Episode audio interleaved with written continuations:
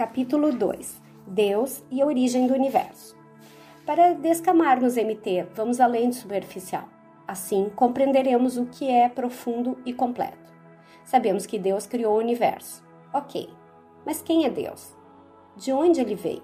O que MT tem a ver com isso? Quem são os Elohim? Como se deu tudo isso de forma compreensível a nós? Esse livro foi escrito sob inspiração espiritual, de modo que, por mais que seja o homem Vinícius quem digita e utiliza de seu intelecto como ingrediente indispensável ao processo de fluir toda a sabedoria contida aqui, ele não o faz somente pelo que sabe e conhece. São vários autores escrevendo junto com ele. Não há um esboço nem planejamento sobre esse livro. Vinícius simplesmente foi informado de que tal obra seria feita e tudo o que deveria fazer era sentar e começar a escrever. Esse é o processo do MT.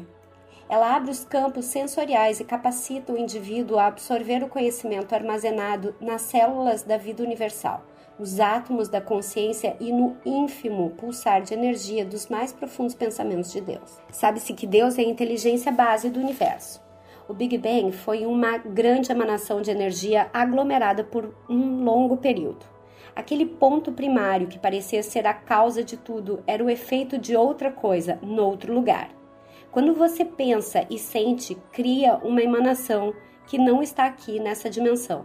Está em outra, surge em outra e depois se manifesta aqui. A energia do Big Bang foi acumulada por muito tempo como produto de vários pulsares puramente positivos. A inteligência que arquitetou todas as coisas tinha as ideias em mente apenas precisava de energia suficiente para explodir a vida. Assim como a massa de ar frio e a quente precisam se encontrar para promover a chuva, o choque das duas condensa o vapor e cria a água em estado líquido que cai na chuva. Para que houvesse a fusão, o Criador dividiu-se em duas polaridades, o Yin e o Yang. O amor precisava unir-se ao poder. O elemento de união seria a emanação dourada da sabedoria três poderes criaram tudo que existe a partir de um único centro de pulsação, de efeito, não de causa. A causa é a inteligência atuante no processo. Se ele permanecesse uno, não condensaria. Então, subdividiu-se em yin e yang, para que as frequências criassem dois polos e um magnetizasse o outro. Aí, vemos a atuação da energia da sabedoria, a inteligência infinita guiando o processo. Ele sabia que precisava dos dois polos. São como os polos norte e sul da Terra. Um emana energia para o outro. Como um imã, atraem-se para manter a corrente magnética fluindo no planeta, garantindo o desenvolvimento da vida. Yin e Yang se energizam e criam uma corrente elétrica e magnética, eletromagnética poderosa, poderosa o suficiente para emanar energia capaz de preencher o espaço deste lado da moeda. O universo que vemos é apenas o efeito do que houve no outro universo, o não físico. É lá que tudo começou. Por isso, os cientistas não podem entender o Big Bang sem compreender as faixas da realidade, que são as dimensões. Algo que está na terceira dimensão tem origem em outras, mais sutis, acima dela. Não é à toa que quando macho e fêmea se unem, criam a vida. Duas frequências de cargas opostas se complementam, formam campo, entram em ressonância e geram energia, trocam, alimentam, elevam-se mutuamente. A combustão de energia em ambas cria vida através do orgasmo. O orgasmo é provocado pela combustão das energias acopladas em campo uma com a outra. No universo, Deus e deusa geraram uma energia assombrosamente grande e quente de maneira que entrou em combustão e espalhou vida por todos os lados. Cada átomo que se espalhou carrega o CSC original. Todo átomo é produto da fusão, possui yin e yang e agora gera um campo um com o outro, elevam-se, expandem-se sem parar. Cada átomo possui a programação original do grande átomo cósmico. Cada um é o início de outro universo pequeno. A combustão foi gerada pelo poder trino, como vimos, e foi alimentada com libido, alegria, vontade, sobrevivência, força e impulso. Toda vida luta pela sua permanência, é inconsciente e involuntário. Isso é produto da libido que havia no ponto primário. Essa libido é responsável por dar força à vida. Quanto mais libido, mais vontade de viver, mais garra, mais poder, mais energia vital. Deus, como é visto na Terra, criou a energia no universo. Na verdade, ele foi a inteligência que promoveu o processo. Inteligência coletiva, não individual.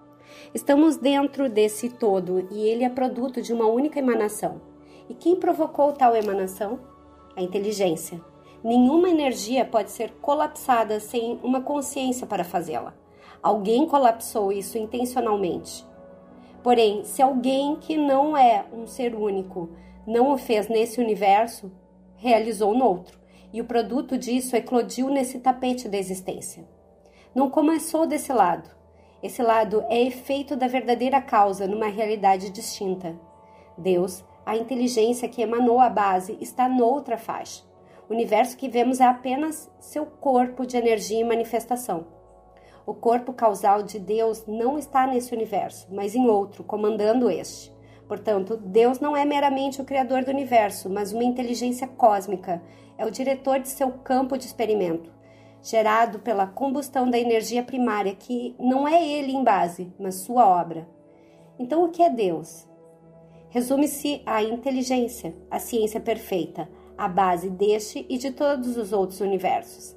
Ele é a própria pulsação da vida que simplesmente existe, sem começo e sem fim. Sempre foi, em infinitas expressões. Mesmo antes dos aproximadamente 13 bilhões de anos, suposto período de vida desse universo, ele já era noutra faixa. A vida que eclodiu é produto de alguma outra, e por ajuda de forças foi manifestada desse lado. Em palavras mais diretas, a vida aqui seria obra de um grande empreendimento de inteligências extra-universais, inimagináveis a nós. Ela foi colapsada a partir do código de Deus. Esse código está em todos. Como a energia da vida é eletromagnética, somos produtos da emanação, campo elétrico, e sentimos o enorme desejo de nos juntarmos a ele, campo magnético. Por isso, você sente saudade de algo que não conhece. Você quer voltar para Deus e o campo magnético de Deus atrai o seu, porque são da mesma natureza. A evolução nada mais é do que você sendo puxado ou atraído para Deus. Toda vida emanada fluirá até que o impulso do campo elétrico cesse. Em seguida, será atraída ao centro, aglomerada e expandida. Esse retorno gerará uma energia incontavelmente mais forte do que a primária. Isso criará uma combustão tão forte em seu encontro que produzirá a vida noutra faixa e outro universo será formado a partir desse colossal alinhamento de energia.